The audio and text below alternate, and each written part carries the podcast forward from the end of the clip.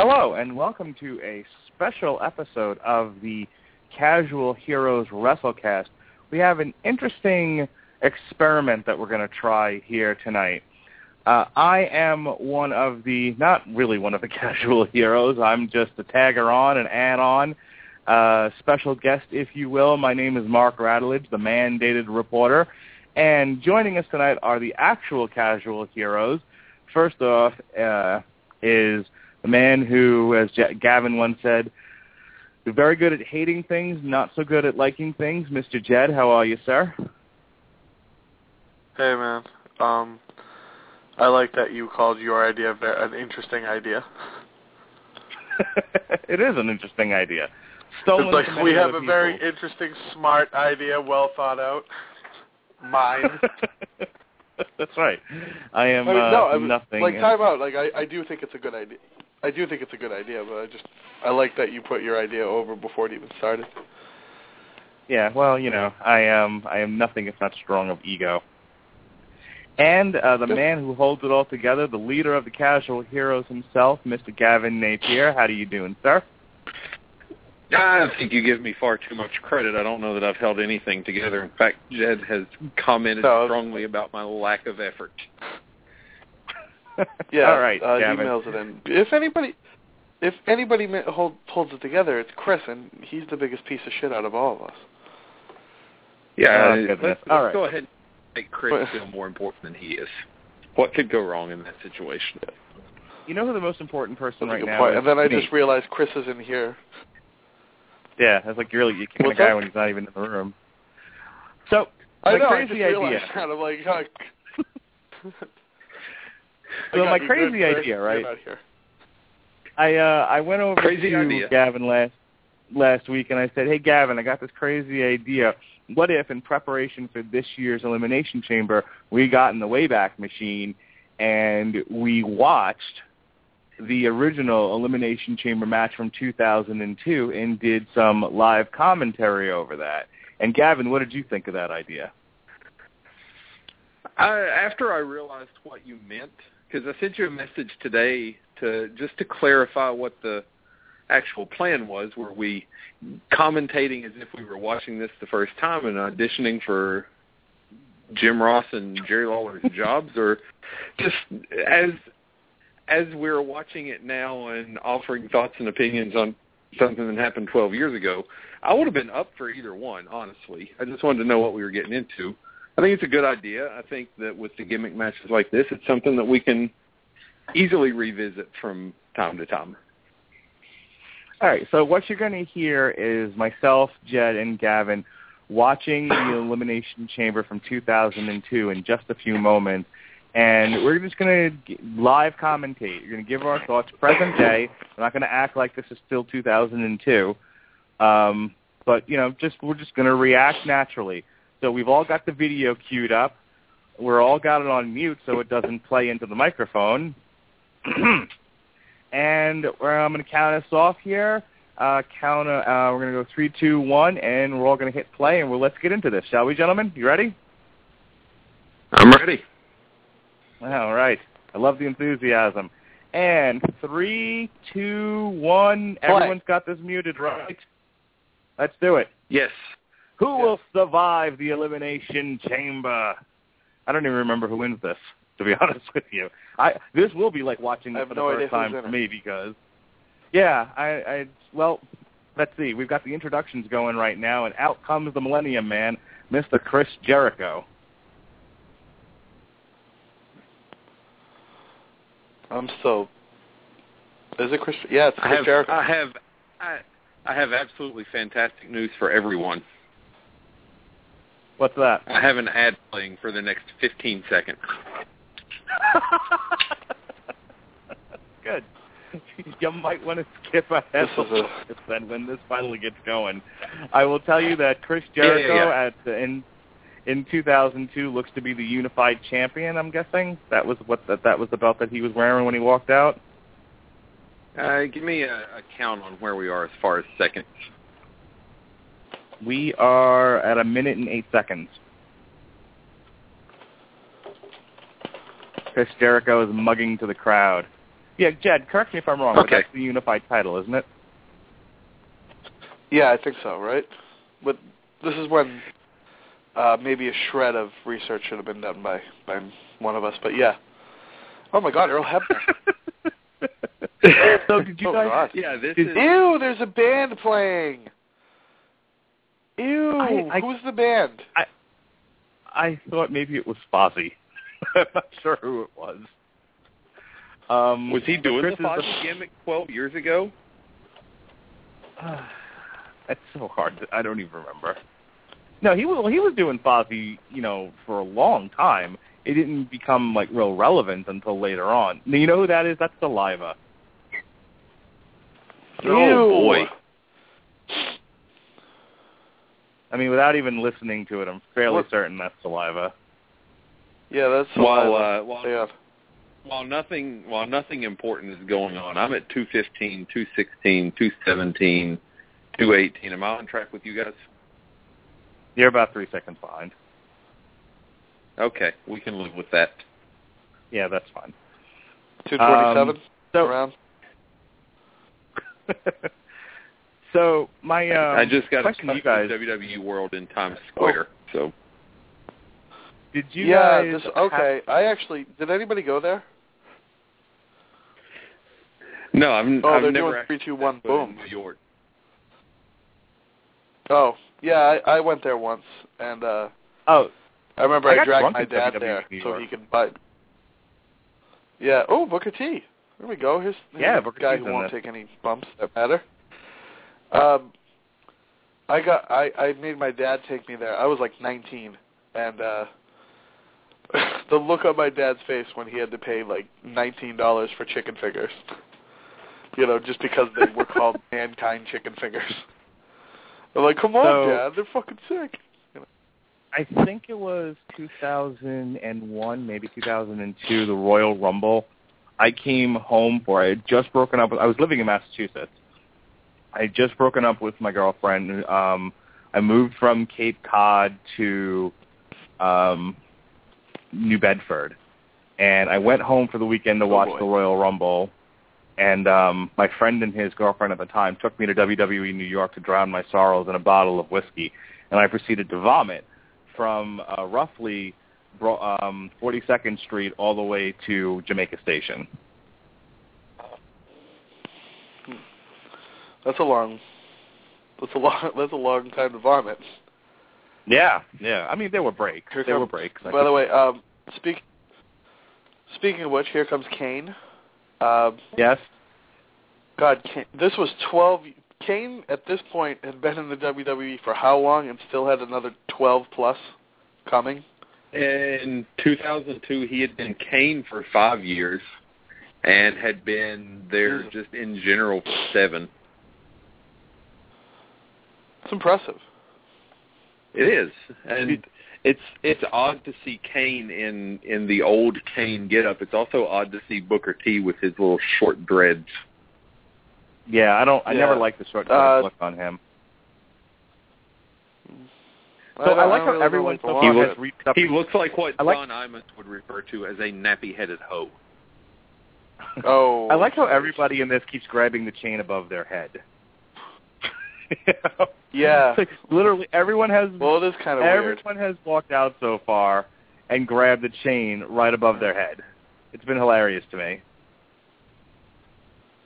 Is it bad? I, I don't think Booker should be in this match. Like, no offense to Booker, I, I like Booker. By the way, uh, Shawn Michaels is out with like shoulder length, complete girl hair. Um, he kind of looks like Ally McBeal. Um, Booker, I don't know why Booker's in this match. Like, you know, it's going to come out. I mean, I know why Vince doesn't think he should be in this match either, but I, I don't understand. Like, what can he do in a match like this? Take a bump, take a pin. He can't take a bump, though. I mean, he's never been the big bump guy. Compared to no, Shawn Jericho and Kane?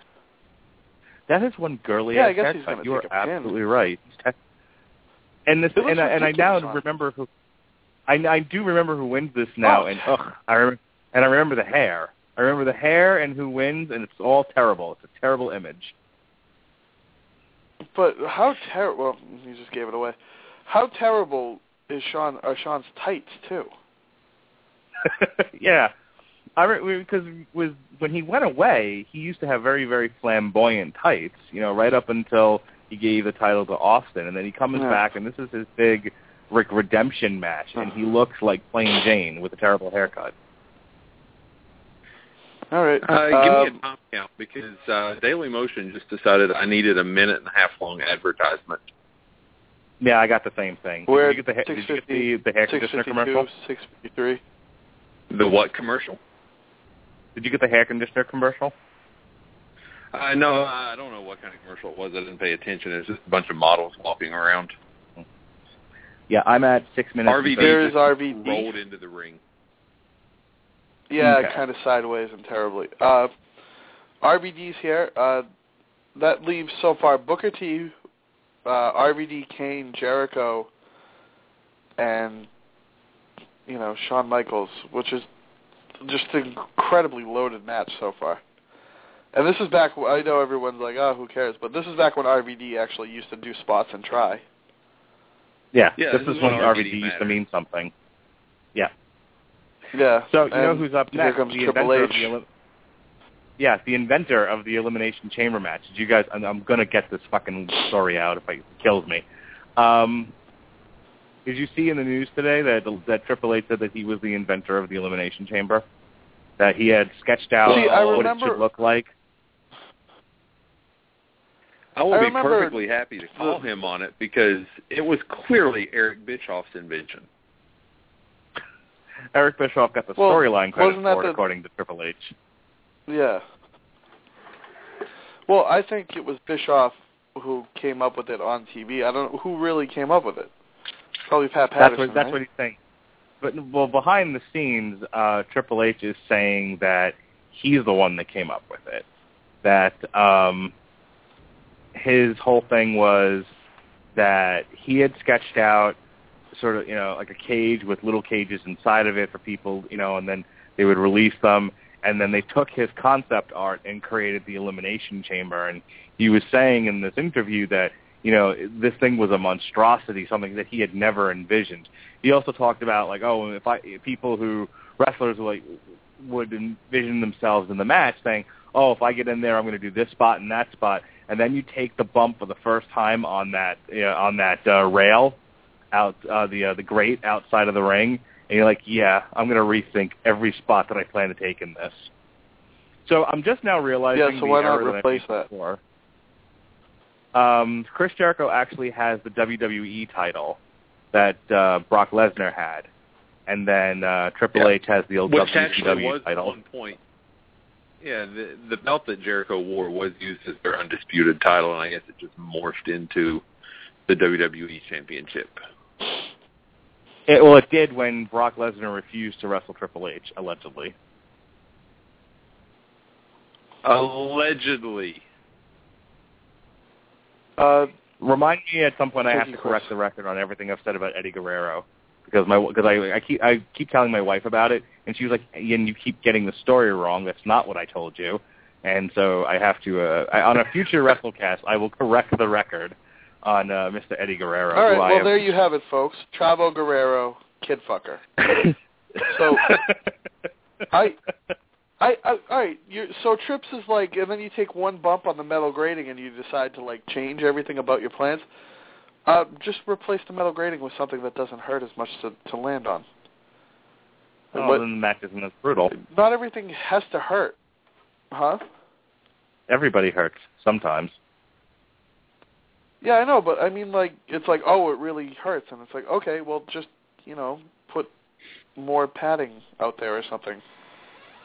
Like, so, I've is anybody watching that... this going, oh, shit, that's metal out there? So this is not the second commercial Daily um, Motion that's forcing me to watch. I haven't had one commercial yet. I'm watching... Uh, I, I'm not getting a commercial now. I'm getting Rob Van Dam punching Triple H. Oh. No, I, they, I they locked up. Triple H pushes Rob Van Dam into the corner, showing, you know, with the muscular strength that he's got. Up, Rob Van Dam turns him around, and he's throwing punches and kicks. It's, it's like mixed martial arts in there, everybody. Rob Van Dam taking it to Triple H. What a maneuver. All right, I got that out of my system now. All right, good. There we go. I'm a little bit ahead of you guys, so I'm going to pause. Let me know when Let me know when Trips gets thrown up against the cage for you. Okay, will do. Okay. Right now, uh, Rob Van Dam is doing, doing his, vet, his best Daniel Bryan impression. Jed, what's the time where you are? I'm at eleven twenty-four. Okay. I'm going to pause at eleven twenty-four and wait for Mark, and we can all resume this until Daily Motion throws another commercial at us. Okay. Well, I've got about twenty seconds then. I just, well, actually, Rob Van Dam just dumped Triple H over onto the grate that we were referring to is uh, apparently so hard it'll change yep. your mind on things. Um, um, Rob Van Dam currently put you were talking about earlier. Looking at what you were talking about earlier with Triple H claiming that he invented it, apparently Eric Bischoff confirmed that on Twitter. Uh, a fan asked him if there was any truth to what Triple H said, and Bischoff said it, it's true. It was only his idea in storyline. Okay. I am at eleven twenty-six. Loose, right. Loosely translated, that means give me a job. What did you say? Loosely trans- All right. Loosely translated, that means can I please come back? All right, I'm at eleven twenty-six. Uh, I'll count us off again. Three, two, one. Hit it. Ready? Three, two, one. Rob Van Dam of- uh, swings and puts Triple H back into the chains again. Doing it up because we got a third, second or third time there, and we've already broken the door. What a sturdy contraption this is. Go ahead, Gavin. I think one of I think one of the things that really made this work and what really added to the appeal of it is I know Vince is loath to give W C W any credit whatsoever, but more than having this chain link contraption with plexiglass pods scattered around everything, there's an unnecessary backflip from Rob. Um, but more than the appearance of it, I think what made this work was the War Games aspect of it with the timed release of various wrestlers. And we've got some color from, from Triple H. That's not P G. Um, but the the idea that, you know, you're going to have random insertions of wrestlers into this match, uh, much like War Games did, and it would give you the opportunity to build the psychology of the match where, you know, it's going to allow for double teams when there's two heels and one face, et cetera, et cetera. I really think that that was more of the recipe for success here than anything else, because if you have this contraption and you just put six guys in there and it's an elimination-style match, then it seems like a lot of money spent for nothing really all that important. Well, I'll go you one better. I think with this was a... This, this was a missed opportunity uh, by the W W E to redefine what the Survivor Series was, because for years it had been the, oh, Chris Jericho's hanging on to R V D, pulling him into the deep. Um, it, for years it had been the, you know, the five-on-five or the four-on-four uh, elimination-style matches, and I think it was around this time that they tried to get away from that, and, you know, the traditional Survivor Series match was more of a treat than it was the defining aspect of the pay-per-view. I think they missed an opportunity here to make the Survivor Series the home of the Elimination Chamber. This would be the new Survivor Series marquee match. And in a sense, they did do that they, by giving it its own pay-per-view. But I wish they had just left the, uh, the Elimination Chamber as the Survivor Series match. You know, a yearly Elimination Chamber at the Survivor Series, I think it would have been a nice fit. Well, there was only one problem with that. Uh, the roster at this point was so incredibly deep that they needed Survivor Series matches. You know, they needed to dump the roster out. They needed to dump eight guys out at a time in matches like this. Just because of, I mean, William Regal was towards the bottom of the mid-card at this point, you know. I see what you're saying. Well, um... Though, I mean, I don't see why you couldn't have loaded it up with traditional matches and this be sort of the king of them all. Go ahead, Gavin. What they ended up doing was rushing it out. They couldn't wait for another uh, Survivor Series to roll around, so they trotted the next one out at SummerSlam So you had a little less than a year before they used this again. Uh, and then they would go almost a year and a half and trot it out for New Year's Revolution two thousand five, which was sort of an odd choice because January is typically the home of the Royal Rumble, and they crammed two pay-per-views with two huge gimmick matches into that year. And it seemed like it was going to be a January thing because that's where they kept it the next year. It ended up uh, on the ill-fated December to Dismember pay-per-view in two thousand six for the E C W Championship, featuring Big Show versus Bobby Lashley versus Hardcore Holly versus C M Punk versus Test versus Rob Van Dam. Uh, every year since then, they've they've kept it into a nice groove where they throw it out every February, uh, originally at the No Way Out pay-per-view, which gets uh, renamed in Germany for obvious reasons. Uh, and then the Elimination Chamber was what the pay-per-view was renamed in America in two thousand ten. So it's now their traditional February gimmick pay-per-view. Yes, it is. And we've got our first entrant from the pod. Chris Jericho is in the match. He's paired off with R V D there for a little bit. R V D's going high. And we have our first leap onto the chain link fence. Turns around, and it's a splash to the outside on the one Chris Jericho. I would like to know who was responsible, if if not Pat Patterson. I would like to know who was responsible for putting these matches together backstage. Interesting question. Who knows? Oh. I mean, I mean, I mean, all of these guys can can you know ring general a match pretty much. Um, I would imagine they all had sort of an input and sort of got together and figured out, you know, because I mean, you know, for the first couple of minutes it was just Rob Van Dam having a match with Triple H. Now you now you've got a triple threat match, and I'm sure that's kind of how it was approached. It was, you know, let the participants of each section of the match kind of work out their own business. And I'm sure some of the stuff was called in the ring. Well, and yeah, I mean, you got beyond that. Go ahead, Jed. Well, I'm saying you have you have Trips, you have Shawn, you have Jericho, you have Kane, and you have Booker T. The le- the least experienced, like you know, main event guy there is Rob Van Dam. You could. You could almost come close to probably calling this in the ring with those guys, but mm-hmm. It would be interesting, like who who wrote down the spots and shit like that. But I'd say I'd say back then, well, the way this was done, this was probably straight Patterson, right? Most likely, but more what I was thinking about was who's making sure that Kane's not out there for forty minutes. Who who makes the decision that that Michaels is going to be the the hot entrant, similar to a hot tag, uh, whenever he comes in. You know, it, it, it, does he clear out three guys, four guys, all five guys? Because I don't remember how this match plays out. I remember who wins, but I don't remember how the match plays out, and I don't remember, you know, who gets which entry. But like you said, it's devolved into a triple threat match, and sort of like that War Games two-on-one spot right now where you've got Uh, Jericho and Triple H teaming up against Rob Van Dam, which is interesting given the history between Jericho and Triple H. I think Jericho knows where his bread is buttered, and that's why he's teaming up with Triple H.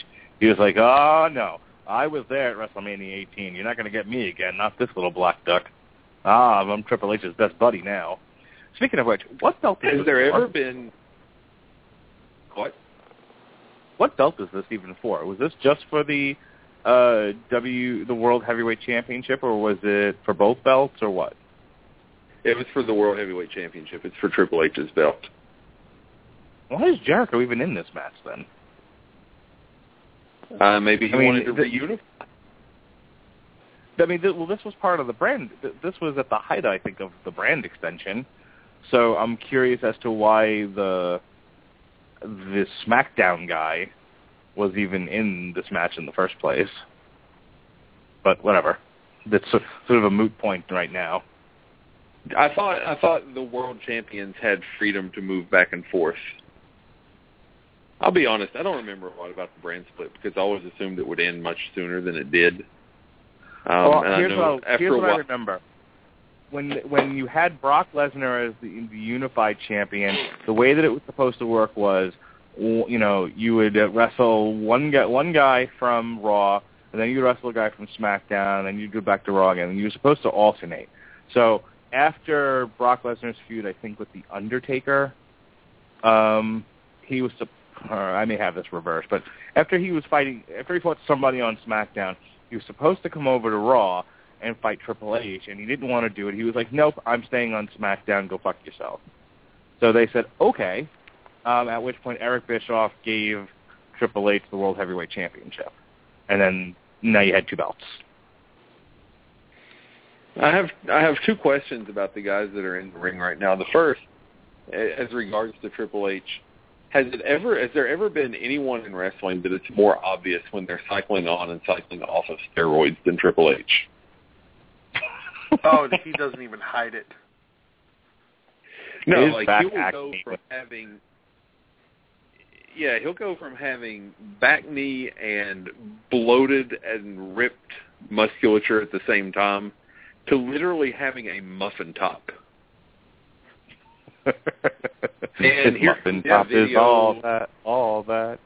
I say that as as Booker we'll have a video, we'll have an, we'll be back to my video in thirty seconds. We'll be back to my video in fifteen seconds, in one second, and in twenty-seven seconds. So yeah, I've it. given up on the stupid commercials. Oh, monkey flip! Oh, Rob Van Dam over Booker T. Booker T with the big leg across Rob Van Dam's chin, and he's out. This is reminding me of like a uh, Royal Rumble where you just kind of look around and everyone else is laid out taking naps. Booker T's right. Dude, Rob Van Dam has not had a minute's rest in this entire match. Literally, like, like he, he started off with Triple H, then Chris Jericho and Triple H were, were working him over, then Booker T jumps in, and now those two are having a match against each other while Triple H and Chris Jericho take a siesta. Are you guys at twenty-one minutes? Yes. I'm at twenty-two, so okay. I'll slow down. You must have ad blocker on, which is why you're not getting the commercials. I have Either that. Or yeah. I don't know why them. you guys don't. Um, so, because I believe in the free market. Yeah, well, that's that's your big mistake. But R V D just seems out of place in this match. I guess, is does anybody, like, did anybody think he would have a chance of winning this match back then? I, I don't think so, right? I mean, other well, than me, was, because I was an idiot. Well, for a long, long time, Rob Van Dam was arguably in the in the Daniel Bryan spot where he was the most over guy on the roster that couldn't break through to the championship. And much like Daniel Bryan now, people kept expecting it to happen. I think really the one guy that's in this match that you should have never expected to win is Booker T. And that's because people like Booker T don't win world championships. What do you mean by people like... Oh, yeah, that's right. Former W C W wrestlers. That's what I mean, Jed. Oh, okay. That's what that's what Triple H meant. Just asking. Yeah. So Rob Van Dam was at the top of the booth. Yeah. Um, Let's see if he jumps any the, uh, higher than he needs to, or if he just falls, you know? Yeah, that's a fall. His legs hit. That's just mail it in, Rob. Yeah, he, that, he didn't jump at all. He just kind of fell off of it. Yeah. No, and he did the he, his both his legs hit the ground before he even fucking did the splash. That was fucking that was. So it'd be three out of ten.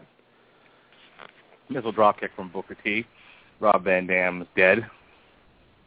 Well, the other, yep, I said I had two questions, and, and I asked about Triple H. The other question is, to to what do we owe the incredible durability of Rob Van Dam? Because if you remember, when he got to W W E, there were always a lot of complaints about from other guys about how stiff he worked and how hard it was to have a match with him, and because he was just constantly beating people up in the ring. And for his part, really the worst injuries that I can remember Rob Van Dam ever having are when he got his eyelid split in a tables match in E C W, which is a freak incident that there's absolutely no control over, and the jet ski accident that, again, it's a freak thing. There's no way to predict that's going to happen, where he broke his heel. And I, I don't know that Rob has ever had an in-ring injury. Well, I have an answer for you. Wait, when was the when did that jet ski accident happen? That was what ended his E C W television title reign. Motherfucker! I didn't even know. I thought he actually, I thought he hurt himself on a baseball slide. Was, no, that was like the that was the that. But I know, but the work angle was that he hurt himself doing a baseball slide or something. Yeah, yeah, but legitimately, it was a jet ski. Oh. Well, let me and I, I have another ad. Oh no way! No, remember when he missed a one, he missed a one night in uh, E C W because he was hurt.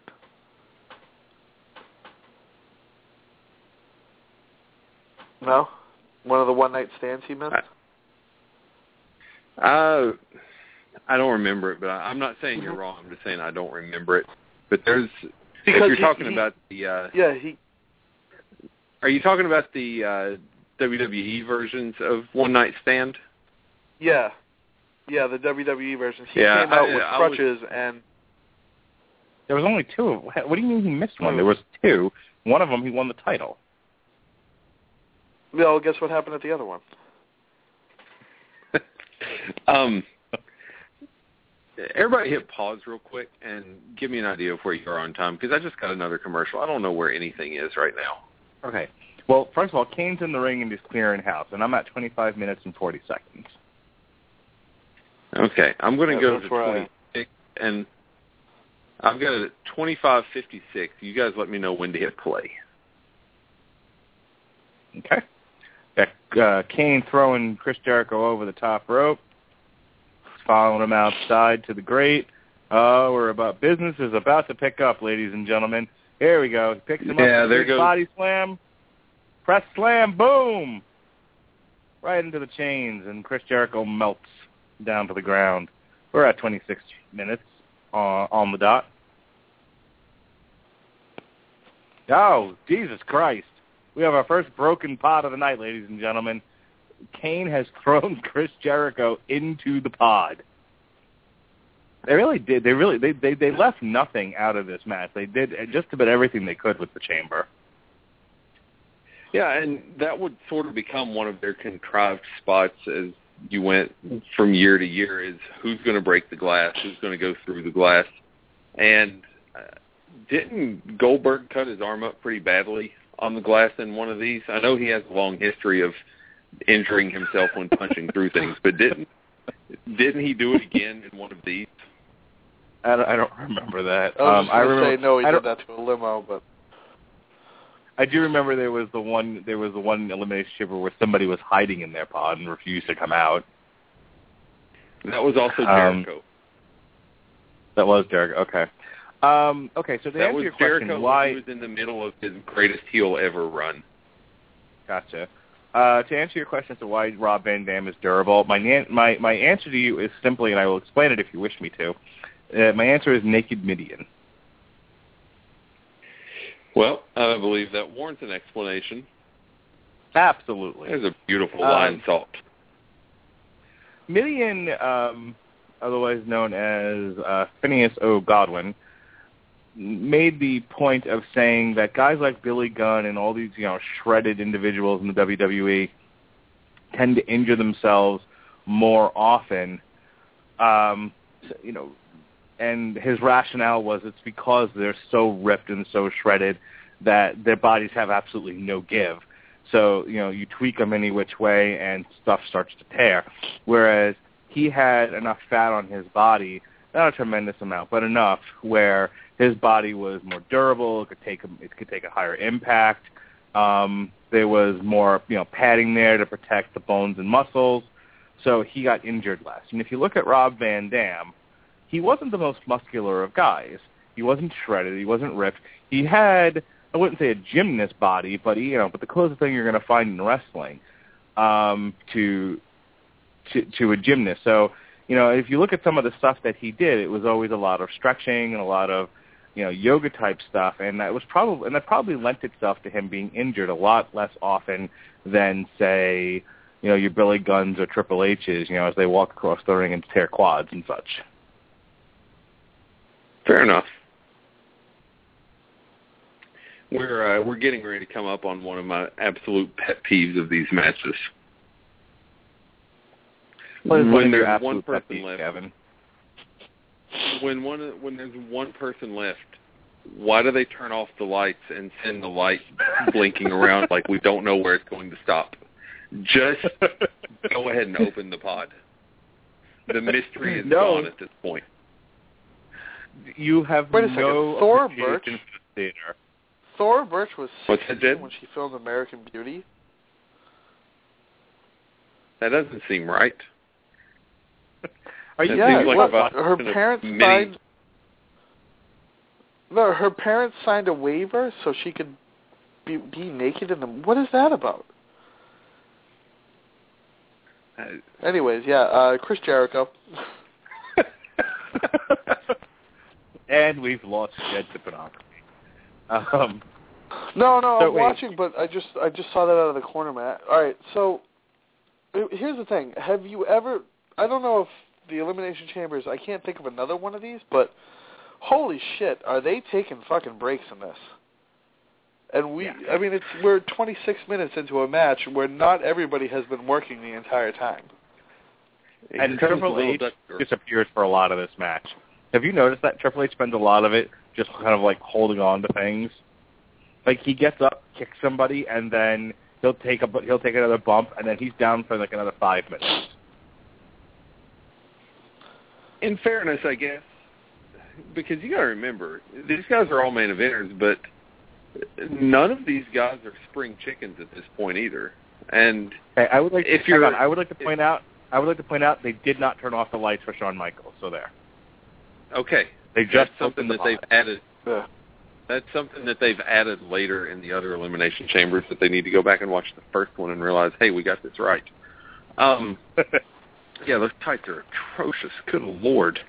Um, but you know, if you watch a, an hour-long match between two guys, you take, for example, Flair and Steamboat or Flair and Wyndham or even Flair and Sting. It doesn't. To the naked, untrained eye, look like they're taking a lot of breaks. But you have to understand that in a one-on-one match like that, every headlock is a break. Every chin lock is a break. Every toss to the outside where the referee counts to eight, gets the count broken, counts to eight, and the guy comes back in. Those are all, you know, little thirty-second breathers that they can catch here and there. I don't know that if anybody's watching an Elimination Chamber that they're going to be okay with seeing a headlock. And so the the rest the rest breaks yeah. in these matches are, are not disguised nearly as well. No, but then there's a this is a very frenetic match. There's a lot going on here. It's like a battle royal or, you know, Royal Rumble or something like that where the guy can fall out of frame and take a break because the action is Super somewhere cool. else. And so You know, it's uh, there's a lot of misdirection going on here. So, you know, Kane and Chris Jericho, for example, can work the left side of the ring while, tri- while Triple H takes and cat- takes a catnap on the right side. And who's going to notice because everyone's focused on Kane and uh, Jericho. Speaking of Kane, all right. uh, uh, he, he goes to the tombstone, yeah. and, yep, super kick from Shawn Michaels and his atrocious fans. And everybody is yeah, taking and- a nap. Yeah, Kane into just, the pedigree, ate, into a lion salt. He just ate three finishers in a row uh. for his elimination. And oh, he uh, is the big know, red for, machine. Well, I was saying that's perfect for Kane and his character throughout history because it keeps him strong. He he doesn't go out to a super kick or to a pedigree. He takes finishers from three of the top guys in the in the company, and goes about his business. So, Shawn just believed. So we're So we're down to Shawn Michaels, Triple H, and Chris Jericho. Two of the three men in the ring have belts. Makes sense. You know, this was back when champions actually won matches, which is good. Uh, it was a nice trend back then. Oh, uh, Chris Jericho just clotheslined Shawn Michaels over the top rope. Did not do the old skin the cat thing, but that's the Royal Rumble gag. Chris Jericho walking around like he's oh, uh, John... Hey, what? You're, you're way behind me. Let me go back here. Because if you watch, when Jericho throws Shawn into the uh, into the ring, uh, well, not the ring, the fucking whatever the big chain thing is, Shawn just obviously blades on the way down to the ground. I'm paused at thirty-four minutes. Somebody just give me a cue on when to hit play. Um, okay. Shawn was one of the historically worst at hiding his blade jobs. Like, anytime he was getting ready to take a slingshot spot or something like that, it was just blatant. He uh, he, he never hit it very well. Okay. Go ahead and unpause. I'm at thirty-four and pause too. Oh, yep. Okay, I'm gone. I'm I'm rolling yeah, Shawn, again. With I, but you know what? The, I don't. The beautiful crimson mask of Triple H. Yeah, I don't deduct points for not being able to hide the fact you're blading.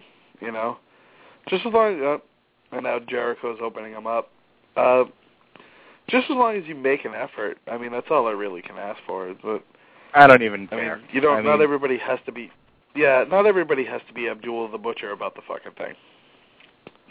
Well, and in fairness, in fairness to the guys in this generation, you know, Abdullah didn't have a television camera six inches from his face when he was doing it either. At some point, you need to explain to the cameramen, hey, at this point, these guys are going to get color. Could you maybe not zoom in on their left hand and their forehead? Well, what we see here is Shawn Michaels taking a small razor and running it across his forehead. And Dusty Rhodes proceeds to unzip his forehead. Dude, seriously, every ten seconds I get a commercial. Yeah, I, I, I think switched like, it over to Firefox. I, I closed down Google Chrome, switched it over to Firefox, and I've not had a commercial since. Ah. Okay, well, I'm lazy and not going to do that. Um, again, we're we're back into the triple threat mentality here, where Triple H and Jericho have formed this sort of working partnership throughout the match. I can only imagine how that's going to end for one of these parties. Um, but they're working over H B K at this point. And, and I, what a, again, and, this, and what a story they're going to tell here. You know, Shawn Michaels is now put in the position of being the. being the resilient babyface. The the sheer awfulness of Shawn Michaels' appearance at this point in history, like the the Dutch the Dutch boy haircut and these it's the worst very bland not on tight with with Again, fake cowboy the, boot. This is the worst he's ever looked without being on a, a, a severe amount of drugs. It's like he cleaned up. I would argue that he looked worse here than he did on drugs. That's my point. Like, if you look at... Look, he had a broken back going into WrestleMania fourteen. He was on drugs, and he was a raging asshole. And he looks one hundred percent better at WrestleMania fourteen than he does here. I just... I, and this was supposed to be, like, his big, like, rehabilitation match, you know? This was the this was the big... I mean, this is what what Jed was... crying about last week when we talked about the list. It's like, well, what about this version of Shawn? Well, clearly it doesn't count for anything because he has a stupid haircut. Well, two thousand eight yeah. Shawn is my it, two thousand eight yeah, it definitely is my got preferred Shawn. Here. Yeah. But yeah, when Shawn first came back, because Shawn was my favorite, when Shawn first came back, after a little bit, I was like, okay, I guess I'm going to go with Triple H because Shawn's pretty bad. But, you know, he improved. Well, even but the ring work, Shawn still ring work was as good as ever. The the ring work itself was good as ever. He just, he looks like he's about ten pounds underweight for to, for his wrestling weight. He has a stupid haircut and he's wearing terrible pants with even worse boots. He doesn't look like the Heartbreak yeah. Kid. He looks like Dennis Stamp. I was going to say, it looks like, you know, when they get a celebrity to come wrestle in a match and the celebrity doesn't have, like, ring tights or anything or, you know, anything like that. It's like, you know, like Drew Carey has to wear a tracksuit to wrestle. That's what Shawn Michaels kind of reminds me of. It was like I'm a celebrity and I'm being in, put in this match as a gimmick. And so this is just something I pulled out of my closet to wear because I don't know what else to wear in a wrestling match. He's three months into his comeback at this point, though, because his big comeback was at uh, SummerSlam this year when he had the no-holds-barred match against Triple H. Which was Any a good match. Jeans. It was a yeah, very that good was match. Nassau Coliseum. Yeah. That was at Nassau Coliseum where The Rock dropped the um, the title to uh, Brock Lesnar, and I was there for that. And that was uh, Shawn Michaels came back and he wore jeans to fight Triple H. That was a fun match. And I believe that was also um, what tables, ladders, and chairs too. Uh, it could have been, yeah. That was a fun pay-per-view. Yeah, I got good memories of that one. A lot of a lot of fun memories from that pay-per-view. Oh, oh, here it is. Here's the dissension. Here's Jericho and Triple H having a falling out. Jericho shoves Triple H, and there's and now we've come to blows. And it's amazing, looking at this, how much bigger Jericho was at this point than he is now. But oh, yeah. I, I'm going to say he's he's a he's got a good twenty-five pounds of muscle on him compared to when he shows up now, at the very least. But I don't think he looks good here. I think he looks kind of fat and out of shape. You know, like okay, fine. He's, do you he's think? Got do you muscle think on though him. That's because? Do you think that's, though, because we've gotten used to seeing him show up at one hundred ninety pounds with a six-pack and looking very lean? Because in two thousand two, he didn't look out of place at all here. He fit right in. No, and I'm not necessarily debating tough. that point either. I would. It, it's more of, you know, I'm looking at him and I'm not taking anything else into consideration, and I think he looks too bulky. I think he. I think he has too much weight on him for his frame. Um, almost to the point uh, where, yes, it, it looks silly, but it all, but he does look like everybody else around him. Yeah, and I, this is this match is an excellent example of how well the wellness policy has worked, because none of these guys, with the exception of Triple H, looks this way now. I mean, even Kane it, has a different look to his body. There's the chin music out of nowhere. Oh, Kane was and, enormous. Yeah, Kane was yeah. huge at this point. Um, we're down to two. We're down to a very bloody Shawn Michaels and a somewhat bloody Triple H. Uh, nobody puts you over like your buddy. Well, they're certainly not going to go to the trouble of putting other people over. Now, why would you do that? Shawn Michaels doing uh, the dance of the drunken monk. Ah, we've got always, uh, punch. We're going punch for punch here. Triple H and Shawn Michaels. And, and one of I think one of Triple H's most underrated moves, Spinebuster a la Arn Anderson. Um, but I always enjoyed those drunken leg brawls where they sort of teeter-tottered around and threw punches. It always uh, brought back memories of Terry Funk in his heyday. Well, I tell you, now that I'm watching this, and, and I think this is actually going pretty well, my genius idea that I had, um, I, I think uh, if we do this again and just sort of pick a match to do, I, I would love to do uh, live commentary over Hogan versus Shawn Michaels, just, just to try to describe the kind of bumps that he was the selling and the bumps that he was taking for Hulk Hogan. I know of, a lot of people... One of, I say one of the favorite things that I have acquired completely legally through recording devices of my own directly from the television and never used for public viewing or sharing or anything of that nature is a complete documentation of the Shawn Michaels Hulk Hogan feud that started with Hogan's return where he saved Shawn Michaels from uh, Muhammad Hassan and Daivari and runs all the way through their match at... Uh, whichever pay-per-view it was that you just Summer mentioned, Slam. Where it was a SummerSlam where Shawn is just a maniac. And the glass is broken again. For unbreakable, bulletproof plexiglass, it seems to crumble beneath the weight of two hundred pound men fairly easily. Yes, this was this was put together by union workers. Ah. Uh, maybe maybe it's not bulletproof on one side. Maybe it's bulletproof on one side and spun sugar on the other. It's gimmick glass. It's gimmick glass. Did we lose Jed to pornography again? No, I'm watching this, and just looking at Shawn, it's and I can't help but notice, guys, the the time for resting happened already. Like, can we get to the finish of the second match now? Like, I well, look, I love Shawn, and I lo- I, I like Trips. I you know I'm not one of those guys who always likes to bury Trips or you know make jokes about Trips, but it's just like, guys, we we've, you've rested Trips. You have. I mean, Trips has abused the fucking time on the ground in this match, but well, let me who, uh, who allow watching me to this is like. Well, allow me to be the devil's advocate here, and and, I'll, and we'll have Gavin sort of weigh in here as the arbiter of uh, me and you, as usual. Um, maybe it's not so much resting as it is trying to sell the brutality of the match.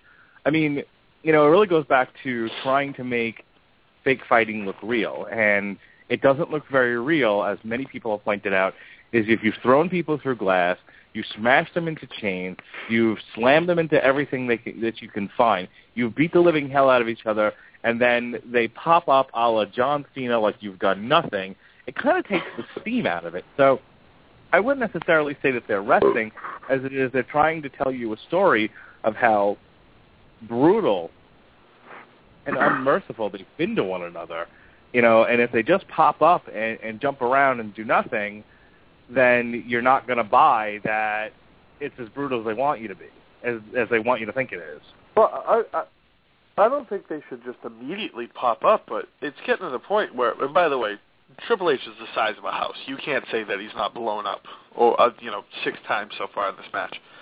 But I it it's like, guys, the you know this match is now Uh, forty-five minutes old.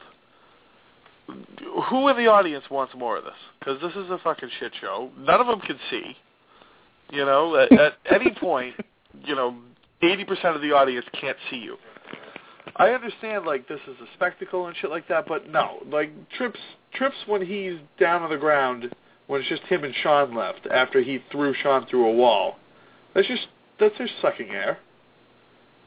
And here comes well, the, uh, I was going to say, it's a, it's a little catapult. Of column A. It's a, it's a little of column A and it's a little of column B. I, I think Mark is onto something with the idea that they're trying to sell, even if it's not the brutality of the match, as much as the brutality of the spots. You know, Shawn just got chucked through what we were told was unbreakable glass, and he's laying there a bloody mess. And they want to give the camera time to zoom in on that, show him crumpled and twitching amidst the wreckage. Um, and at the same time, I'm sure that they're probably taking some liberties to suck some extra oxygen into their lungs while that's happening. And they're probably stretching it out a few extra seconds every time it happens. Now, I will say it right at the forty-five minute mark, when they're in the in the middle of the ring slugging it out, trading punches, you got two of the better workers in company history just slugging it out, nothing fancy, punch for punch, and the crowd is involved. They're they're actively engaged in the match, and there's Shawn with his big spot with an elbow drop off the top of the pod. Uh, but I, I think it's we'll call him A and we'll call him B there. And you see these guys as the match gets ready to go home, they start to pick up the pace a little bit. Shawn does his elbow drop. They're getting what's probably going to be their last breather of this match before they they hit the home sequence. By the, the entire time we've been having this conversation, Triple H has been on the ground. He's lulling Shawn into a false you know, thirty. All right, I, I am watching Shawn tune up the band. Is that where we are collectively? Yeah, he's, he's uh, staggering around with his stupid haircut, starting to slap his leg uh, now. Yep. There we go. There, there we go. And Shawn, uh, he catches the... Oh, he's reversal. He's going for the pedigree. Boom, shakalaka. Why did Shawn take that on his shoulder? Most guys just kind of turn their head and, you know, understand that they're gonna that they're gonna go face and chest down first. He turns like vertical and takes it on his shoulder. it seemed a little puss to me. I think he just doesn't know how to take that bump at this time. I, I mean, if you Google, you know, I'm sure you can find Shawn taking the bump correctly, right? I'm sure it's around here somewhere. But, but, but then again, WrestleMania probably can't. The Warrior took that shit on his nose and jumped back up again. Uh, he was jacked out of his mind on adrenaline and the power of the Warriors. Uh, but you can't find video of Ric Flair taking a bump, bump properly over the last forty years because he's taken everything on his hip. So uh, some guys... And, and when you get to be a Ric Flair or a Shawn Michaels, you can take the bumps however you want. Doesn't matter. Not like anybody's going to criticize you openly for it. Here we go. Shawn Michaels hit the sweet chin music and blammo! We've got it. We've got a new world heavyweight champion, the Heartbreak Kid, Shawn Michaels, as Jed has pointed out, is taking a nap. Up they pull We've got to out out. We've got to win. And here's where they drop the blue confetti. You know, it, well, it took them. I, it took them three whole months of delayed gratification here before they put a belt of some form on Shawn Michaels after his triumphant comeback. Uh, but uh, I don't think anybody was unhappy to see Shawn at the top of the card at this point. I think people were happy to see that Shawn Michaels hadn't died. Yeah, I, I think most of us expected an overdose by this point. Oh, okay. Come on. How um, dare you. I don't, I don't think there's anything left to say about this, so I'm going to stop my video. All right, folks, so that Shawn's was hair. the... So there's there's a little bit more to talk about Shawn's hair-wise. that's, a whole, that's a whole other podcast. How it um, managed to get worse throughout the match. Shawn's goofy fucking hair. Um, all right, let's just kind of go around the, the table here. I'm going to assume the leadership position like I do. Um, so, Jed, I'm going go to go over to you first. Now, you've been kvetching for the last ten, twenty minutes now about how everyone... You know, this is this is like a, uh, a Mexican work affair. Everyone's taking a siesta. It's a little racist. Um, but, I mean, overall, what did you think of the very first Elimination Chamber match? I thought it was it was okay. You could see the, the matches have progressed and got better since then. They've got, you know, guys in better shape and stuff like that. You know, the, the cardio of wrestlers today is a lot better than back then. But it just kind of was weird that it was always, a it, like, at no point... Other than the beginning on Rob Van Dam, was it a two-on-one or a, or a two-on-two or anything like that? It was always just a series of one-on-one while four guys sucked wind. So you, for you, that kind of takes it. They didn't, that didn't tell you the match was brutal and these guys are giving it all they got. This was telling you we got a bunch of lazy bums with bad cardio in the, in the ring. I just think I just think they didn't know how to really handle a match, you know, like that. And then through the years, over time, they've really figured the shit out. Okay, Gavin, your thoughts on the Elimination Chamber? Largely the same. At the time, I remember watching this and being impressed with the spectacle and and with the idea that a new significant gimmick match had been introduced. Because as a wrestling fan, you always like seeing them push the envelope and come up with something new. Same with uh, when the Royal Rumble debuted. Same with when T L C debuted. Not so much the same when W C W did a sixty-man battle royal and called it World War Three. Um, but you know, by and large, uh, you like seeing new gimmick matches. And, and I think the spectacle of it maybe made it seem better than it was at the time. But certainly they've learned how to work the match, how to pace the match better. Uh, maybe we don't need an additional thirty-five minutes of wrestling after everybody's come out of their pod. Um, and so they've learned not to overdo it. And I think by and large they're they're better now than this one was. But this one's worth going back and watching from time to time just for the names involved with it. Uh, I think for my part, I do remember watching it initially um, the first time around. And I thought it was a fun match. I'm with you. I, I was definitely taken in by the spectacle of the whole thing, the idea of something new in wrestling. The, the design of the cage was interesting. It was all black with black ring ropes. Um, it had the grates outside. chain links. It was something we hadn't really – it was a derivative of a cage, something we hadn't seen before. The pods were an interesting thing, and um, I was anxious to see how the wrestlers would play with it and uh, you know, use it, um, do different things with it. And certainly they did. They all – none of them acted as if they weren't in there. You know, they all – They all reacted to being in this thing. They would grab the chains. They would do stuff with it, and that's really all I can ask.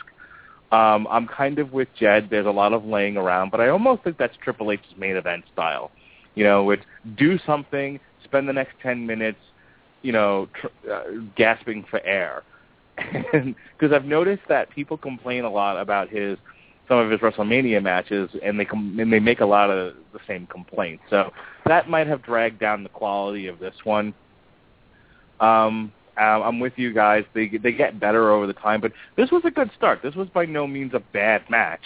It's just one of those where it was it was a good starting point and a place for others to sort of pick up the ball and run with it. And I think that's where we're going to call it a night, gentlemen. Um, Gavin, any uh, any last words here? You want to take us out? Uh, go over to the casual heroes dot com. Check out all the stuff we got on the site, audio and written content. Uh, you can go over to iTunes, rate us five stars, subscribe. We're also on Stitcher now. If you use that, we have an R S S feed as well, which will allow you to access our content. Uh, go over and listen to the Radulich and Broadcasting Network on Blog Talk Radio, all of the lovely and wonderful and entertaining shows that are taking place there, from the final editions of The Right Hook to Long Road to Ruin, to From the Cheap Seats with Chaz- with Jason Teasley. Uh, between the two of us, there should always be something for you to listen to, uh, whether it's on your drive home, at work, killing time around the house, whatever the case may be. You can find us on Twitter at The Casual Heroes, on Facebook dot com slash Casual Heroes, and on Instagram at The Casual Heroes. We, we don't get real creative with those things. Uh, once we sign off here, we're going to see if we can raise Chris from the dead and start a WrestleCast to preview the Elimination Chamber twenty fourteen edition properly. So hopefully if you enjoyed this, or even if you didn't, you'll tune into that and enjoy it even more and keep coming back. We can be your drug of choice if you'll let us. We'll be happy to drag you into a world of audio addiction. Thanks for listening. Bye for now.